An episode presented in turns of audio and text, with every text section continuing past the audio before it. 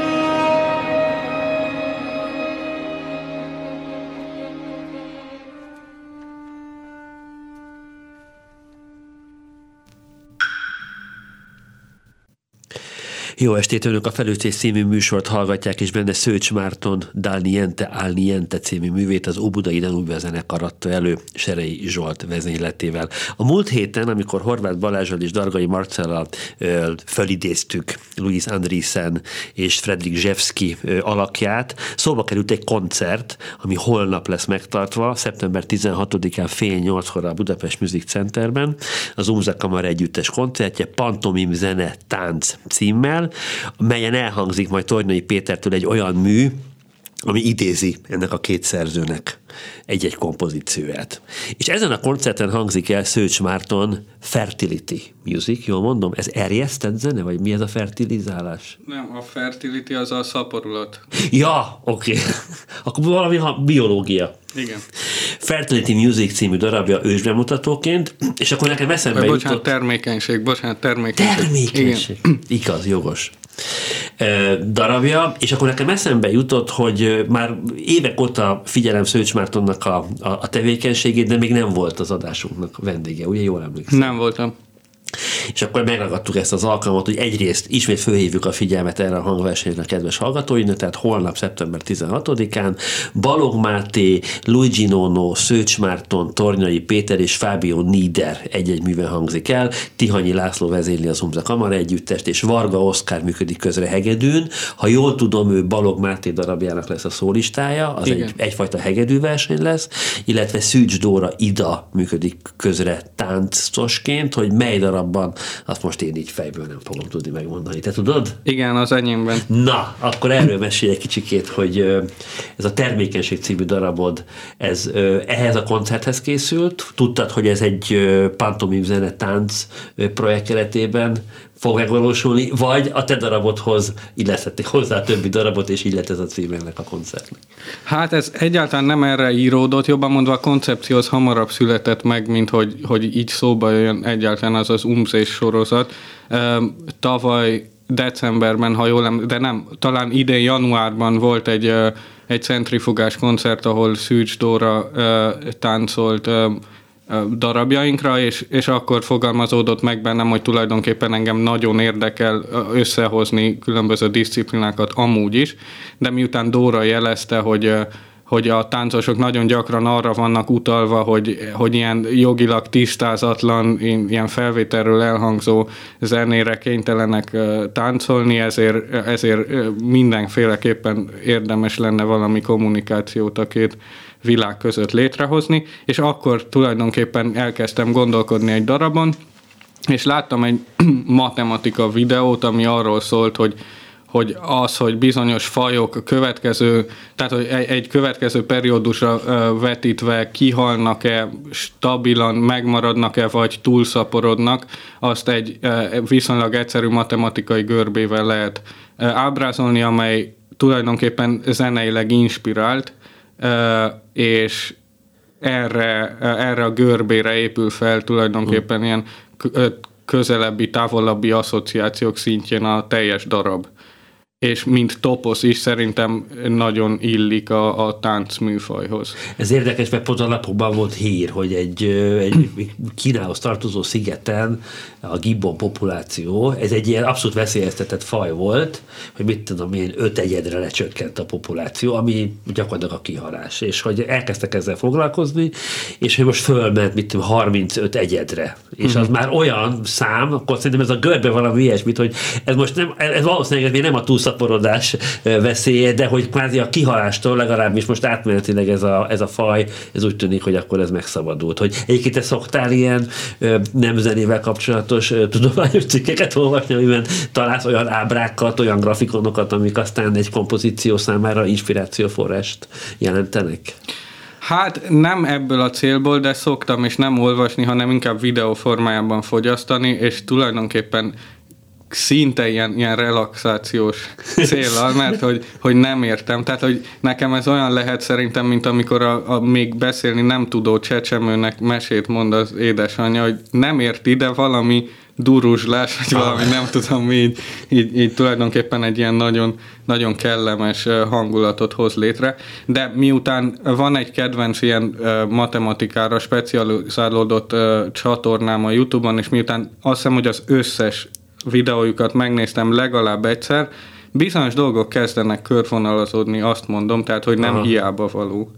És általában nekem nincsen arról föltétlenül, nem hiszek abban, hogy egy direkt módon inspirálóan tudna hatni egy matematikai képlet zenére, hanem inkább ez vagy metaforikusan, vagy kifogásként, vagy ilyen talált tárgyként tud működni, és ezért tulajdonképpen ezeket nem is vadászom, de hogyha látok olyat, ami szerintem valami érdekeset nyújt zeneileg, akkor tulajdonképpen a műveim legtöbbjében valamiféle matematikai processzus megjelenik, és ezek általában ilyen forrásból származnak. Na, ehhez vissza fogunk térni, mert erre mindenképpen rá akartam térni, hogy te milyen zeneszerző modellt képzelsz magadnak, de előtte még hallgassunk meg egy kompozíciódat, Melody und Chorál, Zétényi Tamás adja elő csellón.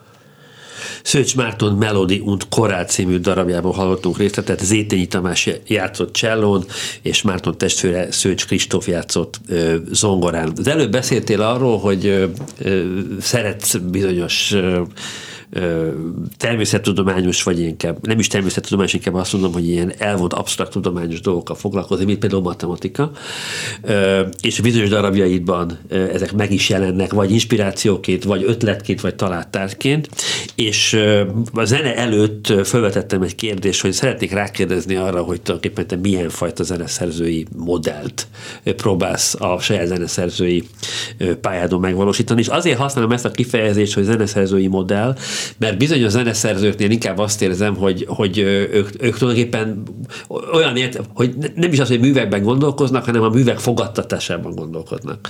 És az, hogy azt hogyan érik el, hogy az adott mű az kedvező fogadtatást érjen el, az most egy másodlagos kérdés. És hát amióta én ismerlek téged, mondjuk egy olyan körülbelül 5-6 éve körülbelül, azt látom, hogy te elsősorban a tevékenységben gondolkozol. Tehát, hogy, hogy számodra mi az autentikus zeneszerzői tevékenység. És hogy aztán ahol milyen művek születnek, és milyen ennek a fogadtatása, vagy milyen a percepció ezeknek a zenéknek, ez tulajdonképpen másodlagos számodra. Ezt jól érzékelem? Igen, de azért nem lehet talán az egyenletből kihagyni, viszont ez kihagyni azokat a faktorokat, hogy például milyen a fogadtatás. Persze. De hogy nem tudom, szerintem nekem kicsit ilyen elméleti a megközelítésem, akár azzal kapcsolatban, hogy mondjuk egy ilyen paradigma szempontjából én egy avantgárd fajta, vagy avantgárd jellegű vonulathoz szeretnék tartozni, engem az inspirál, és abban látom tulajdonképpen a magas művészetnek, vagy akármilyen művészetnek az értelmét, hogy mindig valahol az avantgárd az valami közeget teremt, és az avantgárd az meg azt hiszem, hogy nem mondok hülyeséget, hogyha azt állítom, hogy úgy van definiálva, hogy az szembe megy a piaci és amúgy az akadémikus hagyományokkal, tehát ebből gyakorlatilag következik, hogy az avantgárd az nem egy commerce paradigma, és ebből meg következik, hogy az avantgárd szerző az nem fog annyit foglalkozni azzal, hogy a fogadtatás az milyen. Igen, és az absztrakt, hát tudományos kérdésekre pedig tulajdonképpen erre is van egy ilyen elméleti, ezzel kapcsolatban is van egy elméleti megközelítésem, ami tulajdonképpen esztétikai, hogy ugye ez nagyon ismerősen cseng mindenkinek, hogy az zene az matematika, meg így tudom én, és hogy ennek nem volt mondjuk termékenyebb, vagy ilyen evidensebb időszaka, mint a modernizmus, vagy mondjuk a második bécsi iskola, és viszont ezek a szerzők, akik ezekhez a vonulatokhoz tartoztak, talán abban különböznek egy ilyen 21. századi gondolkodásmódtól, hogy ők nagyon holisztikusan hittek abban, hogy a számok összességéből létrejöhet valami magasfokú szellemi torony, vagy mit tudom én. És hogy érzéki tapasztalathoz vezet. Igen, viszont én ebben nem hiszek. Tulajdonképpen én ezt kicsit ironikusan használom, több darabomban megjelennek olyan matematikai struktúrák, amelyek el vannak rontva szándékosan, vagy amelyek nem megvalósíthatóak. Tehát olyan sorok, amelyek nem megvalósíthatóak szándékosan, tehát mindig szeretném felhívni a figyelmet arra, hogy valójában a 21. században talán már nem lehet azokban a célokban, meg hát tulajdonképpen már szintén ideológikus elképzelésekben hinni, amelyek viszont azoknak a szerzőknek iszonyatosan termékeny táptalajt adtak, amelyekre reflektálok. És hogyha így visszagondolsz a fiatalkorodra, vagy a gyermekkorodra, hogy ez az attitűd, ez mikor kezdett el úgy számodra ilyen nagyon könnyen megélhetővé válni, hogy te az újdonságot keresed, te így szemben mész azzal, amit várnak tőled, Nekem az az érzésem, hogy ez nagyon korai. Biztos nagyon korán kialakult. Tehát, hogy biztos azt gondolom, hogy a Szőcs Marcira már lett, mert avodában is úgy néztek, hogy miközben mindenki egymásra rakja az építőkockákat, ő próbálja mondjuk a sarkoknál összeéleszteni őket. Most lehet, hogy hülye a példa, de érted, hogy mire gondolom. Igen, persze, ez valóban így volt. Ennek szerintem van nagyon személyes háttértörténete van, most itt nem fogok róla beszámolni, de lényeg az, hogy én mindig is úgy éreztem, hogy kiélezett konkurenciát kell valamiért folytatnom, például az öcsémmel, vagy nővéremmel, és ezért mindig úgy láttam, hogy valahol eredetinek kell lenni ahhoz, hogy a nagyon tehetség... Hát igen, meg hogy velük nehéz volt konkurálni, mert nagyon tehetségesek és okosak, és ezért tulajdonképpen nekem, mint hogyha ilyen kerülő utakat kellett volna keresnem, ahhoz, hogy, tehát például egyértelmű kellett volna legyen, hogy én is zongorázok, mint ahogy azt neked elmondtam adáson kívül, gyakorlatilag az összes nálam idősebb testvérem zongorázott, és az öcsém is ugye zongorista, de hogy én mégis hegedűt választottam, és én úgy azt hiszem, hogy nem egy visszavetítés, hogy ez is egyfajta ilyen eredeti ségi gondolat volt. De ennek érzed az előnyét is, nem? Tehát, hogy persze az zongorának sok előnye van, de hát a hegedűnek is rengeteg előnye van, ha az ember zeneszerző lesz. Hát most nagyon-nagyon örülnék, ha jól tudnék zongorázni, az a helyzet. Tehát, hogy az az előny, amit a zongora ad egy zeneszerzőnek, az így semmivel nem helyettesíthető. Amit a hegedű ad, az, hogy talán egy olyannak, aki nem tud vonós hangszereken játszani, nagyon nehéz tankönyvből megtanulni, hogy működik egy vonós hangszer.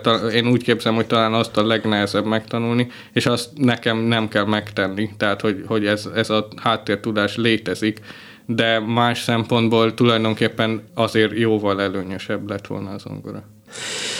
Hát, hogyha már a zongoráról kezdtünk el beszélni, akkor egy rövid kis szünet után egy zongora műből következik majd egy részlet. Persányi Zsófia és Gelléri András fogja játszani. Magyarul mondom a címét, Négy kézre. Felütés.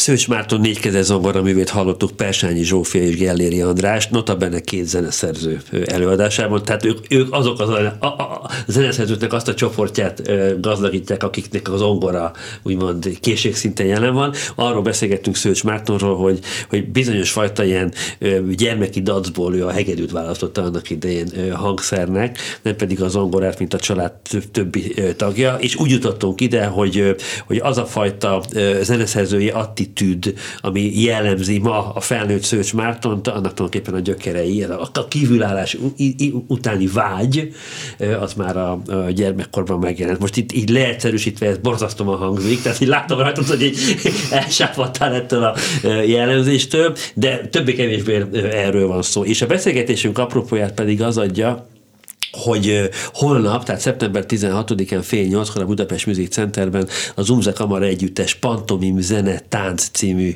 koncertjén elhangzik tőle egy mű, ősbemutatóként a Fertility Music, amiben a zenészek mellett egy táncos is, Szűcs Dóra Ida fog közreműködni.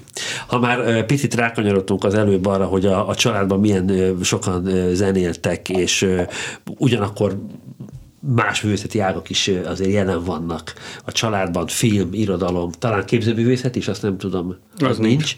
És hogy te egy kolozsvári fiú vagy, fogalmazzunk így, és én mondtam neked adás előtt, hogy én mindenképpen szeretnék egy autentikus kolozsvári véleményt hallani arról, hogy akár zenészek, akár irodalmárok, notabene egyébként az én zongoratanárom is erdélyi volt, és neki is mindig könyvbe lápadt a szeme, amikor Kolozsvárról beszélt, hogy nekem ez egy ilyen felfogható, nehezen értelmezhető ilyen tündérvilág nosztalgia veszi körül a kolozsváriaknak a gondolkodását, amikor Kolozsvárról van szó. És hát a magyar művészeti életben, itt a pesti művészeti életben és filozófiai életben hát nagyon sok kolozsváriról tudunk beszámolni. És ezt én mindig egyfajta ilyen részben idegenkedve, részben csodálva tekintettem erre az egész dologra. Picit gyanakvással is. Hogy mi ez a Kolozsvár álom, fogalmazzunk így, ami szinte pártállástól függetlenül majdnem mindenkiben jelen van, aki már egyszer, aki mondjuk ott lakott. Erre nagyon, nagyon nehéz válaszolni, főleg így érintve, de én abszolút hiszek ebben. Tehát én amikor hazajárok Kolozsvárra, akkor emiatt járok haza, és gyakran járok haza, és én nem tudom, hogy lehet, hogy ez nem annyira szorosan függ össze ezzel a kérdéssel, de hogy Kolozsváron olyan szoros baráti köröm alakult ki igaziból a legtehetségesebb ismerőseimből, vagy iszonyatosan tehetséges emberekből, amire nagyon-nagyon nehéz példát találni, főleg egy olyan közösségben, amely, hogyha jól számolom, hát legfeljebb 50 000 embert számlál, tehát egy legfeljebb 100 000 embert számlál, tehát egy 500 000-es városnak a maximum 20%-a, amelynek nyilván csak kis hányada fiatal, tehát gyakorlatilag egy mikroközösség ki tud termelni valami olyan fantasztikusan gondolkodó embereket, és inspirációval teli, és nagy projektekben gondolkodó embereket, amik miatt valamiféle kulturális értelemben mindenképpen így egy pezsgés uralkodik a levegőben. Ráadásul talán ez egy erdélyi sajátosság, mondjuk, vagy legalábbis a magyarországihoz képest, sokkal lelkesebbek az emberek, sokkal magas, vagy sokkal tágabb skálán kommunikálnak, érzelmi skálán, meg mit tudom én, ilyen lelkesedési skálán, mint ami itt kialakult kulturálisan itt Budapesten. És ez összességében én azt látom, hogy olyanoknál is, akik csak először kerülnek Kolozsvárra, és hatalmas lelkesedést okoz. Nemrég például egy költőn figyelhettem ezt meg, aki 3 nap után megfogadta, hogy oda költözik, nem tudom, de hogy rám is mindig hat. Viszont ami ennek az éremnek a másik fele, az talán az, hogy legalábbis olyan, hát ilyen réteg szakmák, mint az enyém, azoknál ezt a lelkesedést, ezt kevés kevés konkrétan megvalósuló dolog tudja alátámasztani, és hát vagy halódik, vagy nincsen egyáltalán komolyan vehető, aktív és rendszeres kortárs zenei élet Kolozsváron, úgyhogy egyértelműen nekem az már nem volt egy megfelelő közeg, amikor eljöttem. És akkor azt lehet mondani, hogy mondjuk a színház, az irodalom, a képzőművészet az, amit tud pezsegni a saját keretei között, és akkor bizonyos művészeti ágak, gondolom mondjuk talán a film, vagy a kortárs zene, az kevésbé? Hát igen, gondolom, hogy te is értelmiségiekkel, vagy igen, értelmiségiként definiált emberekkel beszélgettél Kolozsvár tündérszerűségéről. Igen. Tehát én mindenképpen egy ilyen kulturális értelemben értelmezendő sajátosságnak tekintem ezt a dolgot, és valóban a színház az egy kiemelt erőssége a városnak, és az irodalom az is abszolút, meg annak olyan felfutó görbéje van, hogy így nem látni a tetejét.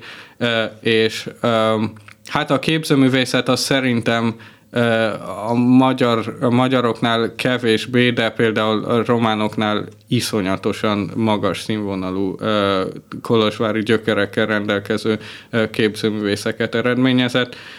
És a zene, hát most én arról nem szívesen beszélek, hogy milyen, mert hogy úgy érzem, hogy nem az én, tehát hogy jobb, hogyha nem szólok ez a dologhoz hozzá, de hogy a kortárszenes konkrétan, az szerintem, tehát hogy nem elég az ember, nem fér bele, talán nem fér bele tehát hogy a kultúrába valahogy, hiába próbálnám beleerőltetni egy ilyen tövisként ezt a nem, hogy annyi mindent fogyasztanak egyébként kortárs kultúra címén, egyébként a kolozsváriak, vagy a kolozsvári értelmiségi közeg, tehát irodalmat, színházat, és abban már nem fér bele a zene? Nem, ezt nem mondanám, hanem inkább arról van szó, hogy nagyon kevés ember jut arra, hogy zenével foglalkozzon, és hogyha annyira, tehát hogyha ez egy kézen megszámlálható mennyiségű ember, akkor annak iszonyatosan nehéz megvetni így kulturálisan a lábát, iszonyatosan nehéz elhitetni az emberekkel,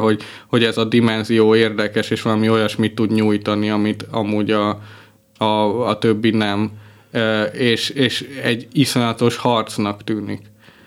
Itt meg van alapozva. Igen. Amikor azt mondod, hogy kolozsvári kulturális közeg, meg ahol szeretsz hazajárni, meg ahol jól érzed magad, meg a nagyon sok tehetséges barátod van, és hogy ezek románok és magyarok vegyesen, vagy inkább magyarok? Inkább magyarok, sőt, szerintem kizárólag magyarok, de azt azért elmondanám, hogy ez nem koncepció, nem, tehát hogy valamiért önmagától így szétválik a két csoport, és nem igazán értem, hogy miért, de hogy az biztos, hogy a nyelv az egy hatalmas akadály. Nagyon sokan kevéssé tudunk románul, és hát úgy, én gyakran éreztem úgy ilyen vegyes társaságban, hogy egyrészt nagyon kínos, hogy akaratlanul is átcsap az ember mondjuk a harmadik sör után a saját anyanyelvére, és akkor egy csomó ember, akinek nincs esélye azt a nyelvet érteni, az csak ott ül és bámul, de hogy azt is, hogy viszont ugyanúgy a harmadik sör után akadozik is az ember nyelve, amikor más nyelven próbál megszólalni. Tehát, hogy nem tűnik úgy, hogy erre a problémára lenne megoldás, ha csak nem az, hogy nagyon jól megtanuljuk a nyelvet, vagy mit tudom én, valami más közös nyelvet. De hogy általában szerintem egy ilyen közeg az sokkal hedonistább annál, mint sem, hogy megpróbáljon kinevelni magában valami amúgy kulturálisan iszonyatosan fontos hidat, mondjuk a román fiatalokkal. Nem tudom, hogy ez így ebben mi lesz a megoldás.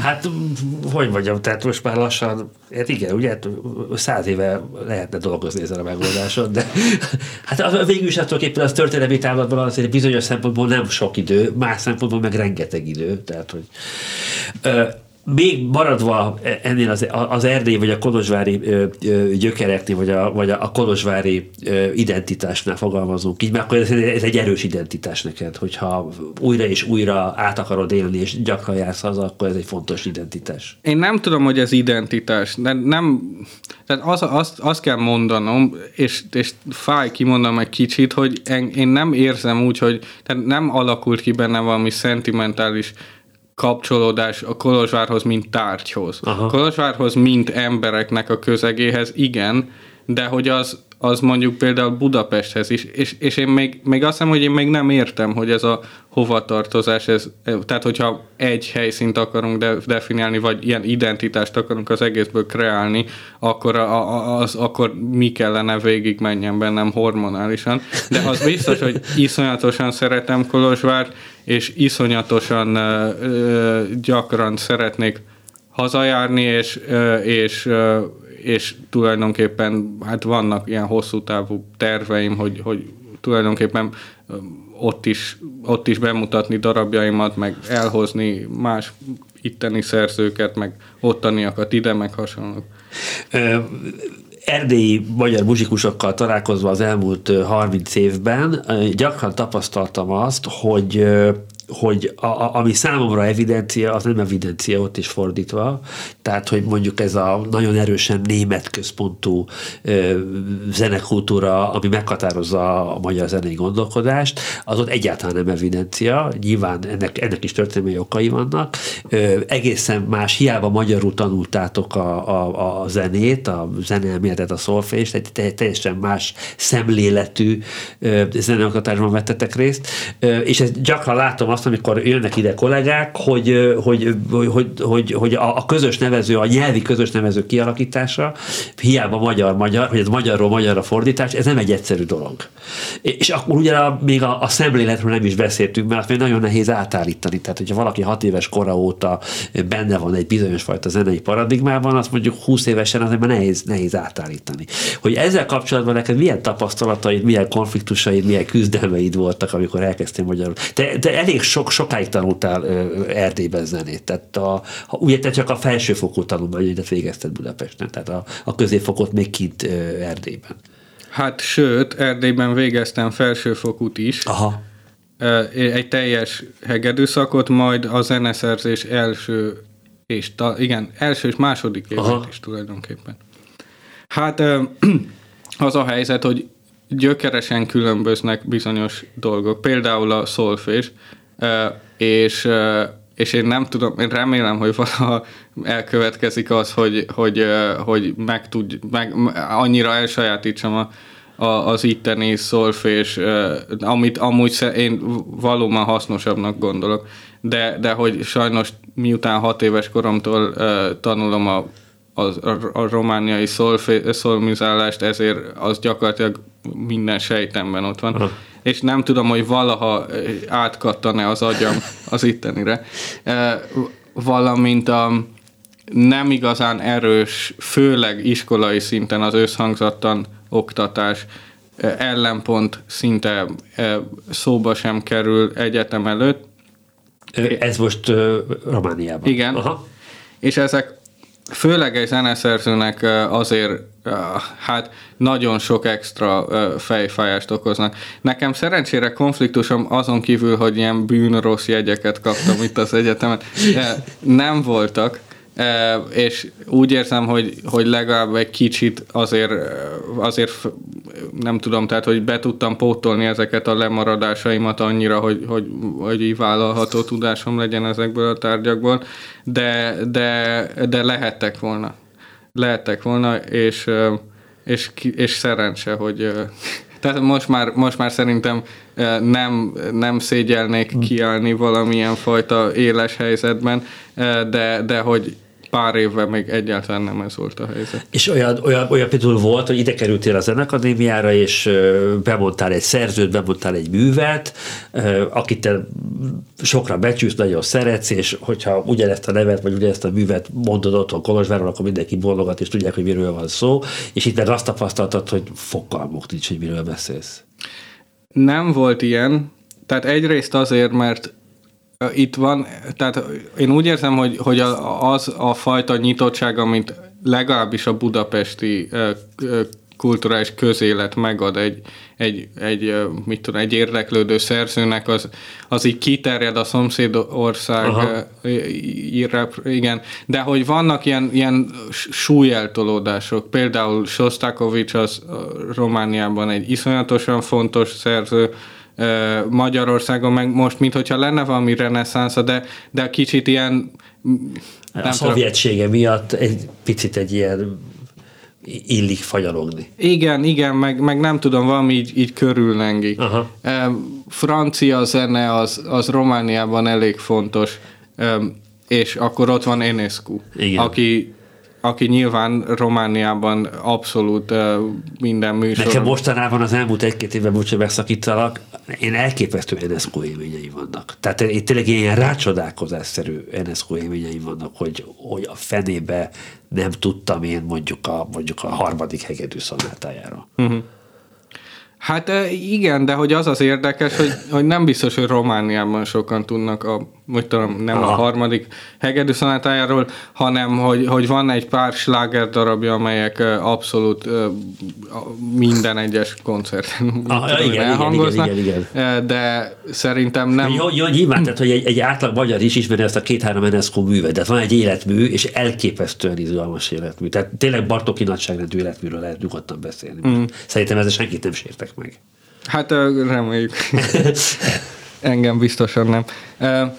Minden esetre hát az az igazság, hogy inkább a fordítottja szokott lenni. Tehát nekem, mit tudom én, egyik reveláció következett a másik után, amikor itt elkezdtünk akár zenetörténettel, de akár, mit tudom én, ellenponttal, meg egyebekkel foglalkozni, hogy nem csak az a 3-16. Századi szerző létezik a Földön, akikről egyáltalán szó esett, hanem rengeteg, és hát mit tudom, még akár a magyar zeneélet is mennyire gazdag, de tulajdonképpen én úgy érzem, hogy itt valahogy jobban el van osztva az, hogy már középiskolában eléggé komolyan megkapják azt a mennyiségű anyagot, amely egy olyan alapot jelent, hogy egyetemen már az érdekességekkel lehet foglalkozni. És ezért sokkal komplexebb a kulturális világkép. Amikor te ide jöttél, és akkor tulajdonképpen felnőtt fejjel jöttél már ide, tehát már volt valami fajta főiskolai tapasztalatod, akkor te tudtad, hogy téged a Zeneakadémián mi érdekel, milyen típusú zenék, milyen mesterekhez akarsz kerülni, hogy ezzel kapcsolatban volt elképzelésed, vagy adódott az, ami adódott? Nagyon is volt elképzelésem, tehát akkor is ez az avantgárd attitűd, ami engem mindig is, tehát hogy akkor is mozgatott. Tehát érdeklődtem ismerősöknél, hogy kik azok, akikhez érdemes kerülni, és tényleg abszolút szerintem számomra legjobb lehetőséget találtam meg Vidoszky tanár úr személyében, akinek tulajdonképpen már úgy nézett ki, hogy talán nem fér bele egy újabb diákot elvállalni, de valamiért engem még elvállalt, és ő is megkérdezte ugyanezt, hogy miért, vagy hogy milyen hozzáállással jövök, és miért pont ő, és akkor mondtam neki ezt, hogy avantgárd, meg mit tudom én, és kicsit meglepődött, hogy az én fejemben, vagy azt hiszem, meglepődött, hogy az én fejemben nem azért, hogy nem is azon, hogy avantgárdnak tartom, hanem azon, hogy például amikor felsoroltam a kedvenc szerzőim kik, akkor mondjuk így Xenakis mellett volt ott a listán, ami ez talán a zenéjének nagyon kicsi köze volt. Igen. De hogy ez egy sikeres akció volt. És akkor ez jól is működött. Nagyon. Mondtad azt, hogy a most bemutatandó darabod, ez a Fertility Music, ez egy táncossal közösen kialakított projekt. Reméljük, hogy majd jól is fog sikerülni, hogy a társművészetekhez való kapcsolódásod, és megint hagy utaljak a kolozsvári zongoratanárnőmre, hogy mindig azt mondta, hogy neki ez olyan fura, hogy a zenészek itt Budapesten zenészekkel haverkodnak, hogy Kolozsváron ez nem így van. Hanem, hogy ott az, hogy művész, abban mindenfélék vannak. Tehát, hogy sokkal természetesebb a kapcsolódás. Hogy például nálad melyek azok a társművészeti ágak, amelyek iránt nagyon erősen próbálsz kötődni zenészként? Zenészként amúgy ez nem annyira explicit az esetemben, ez a keresgélés, mert egy csomót nagyon erőltetetnek éreznék. Aha. Például, hogyha képzőművészettel próbálnánk összehozni, az nem tud. Vannak ötleteim, de hogy nem biztos, hogy jó. Az irodalom az adja magát, de hogy az is viszonylag problémás bizonyos szempontból. Tehát, hogy azt úgy belőni, hogy a szöveg és a zene... Igen. Tehát, hogy nem igazán társművészet a legtöbbször, vagy egyik, vagy másik irányba dől el. Hát a tánc az nyilvánvalóan az, amiben gondolkodnunk kellene, meg hogyha lenne, tehát ha létezhetne opera, akkor persze az is, de hát az egyelőre még csak álom, hogy ilyesmi íródjanak. Legalábbis. De egyébként te is így érzékeled, hogy sokkal inkább szétválnak művészeti ágakra a budapesti művészeti asztaltársaságok, míg például Kolozsváron, ott tök természetes, hogy mindenféle ember ott ül ugyanabban az asztaltársaságban. Ezt így érzem, viszont rám nem igaz szerencsére. Aha. Nekem a budapesti barátaimnak is szerintem többsége nem zenész.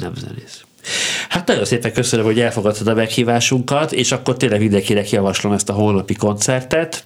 Szeptember 16-án a Budapest Music Centerben UMZE Kamara együttes, Fábio Nieder, Balog Máté, Luigi Nono, Tornyai Péter és Szőcs Márton egy-egy műve hangzik el. Nagyon sok ősbemutató, Tihanyi László fogja vezényelni az együttes, Varga Oszkár működik közre hegedűn, és Szűcs Dóra Ida pedig táncolni fog.